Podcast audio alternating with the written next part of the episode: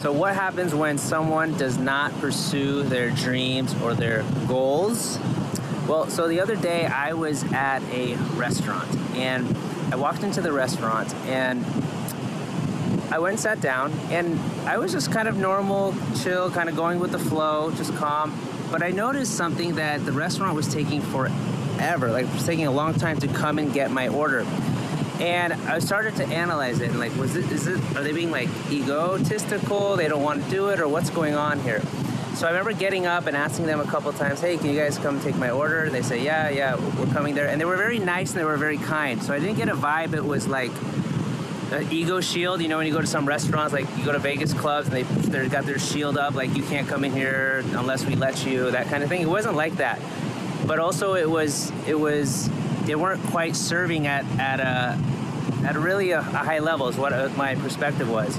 And I remember going towards the kitchen to ask him to come take my order, and I saw all the wait staff gathered around the kitchen, and then all the customers were over on this side.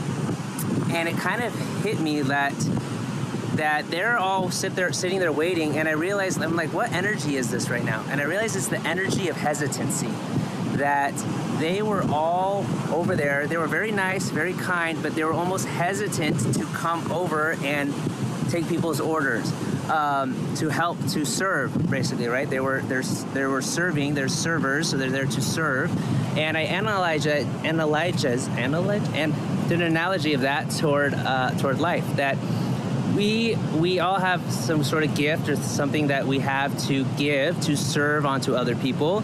And what happens when we don't do that i almost felt the, the experience of that where it was it causes frustration. I felt frustrated like why isn't why am i not receiving these these gifts from other people to to go about what it is to go about my day? And i, and I realized it was also slowing me down. So if we don't if we have gifts to give to people and we can serve them with it but if we don't it creates frustration for them. It slows down their journey their path.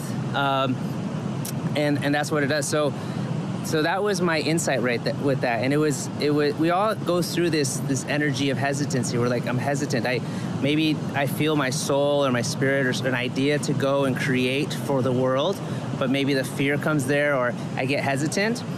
But what happens with that is our being hesitant creates frustration for the people who are there to receive our gifts if we serve our gifts, we can eliminate the frustration.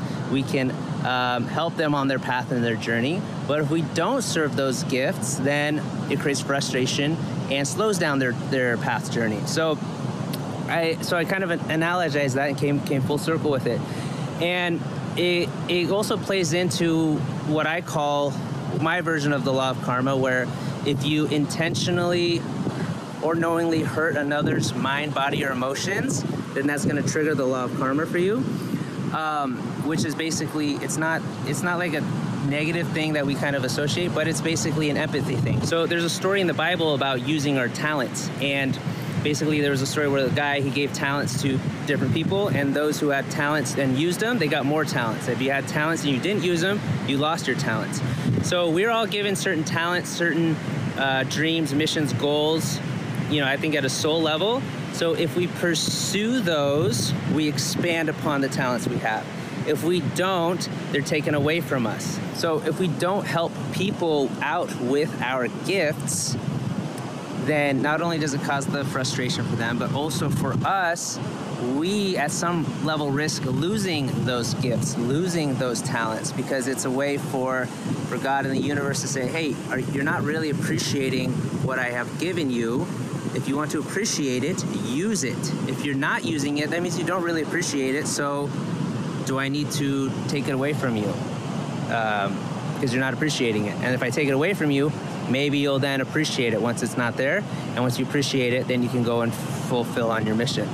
So, this is my perspective and just the, I guess you could call it the download or the insight that I got while while sitting there in the restaurant. So use our use our talents, serve other people, serve God, serve other people, serve the God in other people, and help them with what we with our own talents, what we're born here, what we we're given here. Help serve them with that, you know, it can be hard. It's like, oh, I, I want to leave my job because I want to do music or something, right?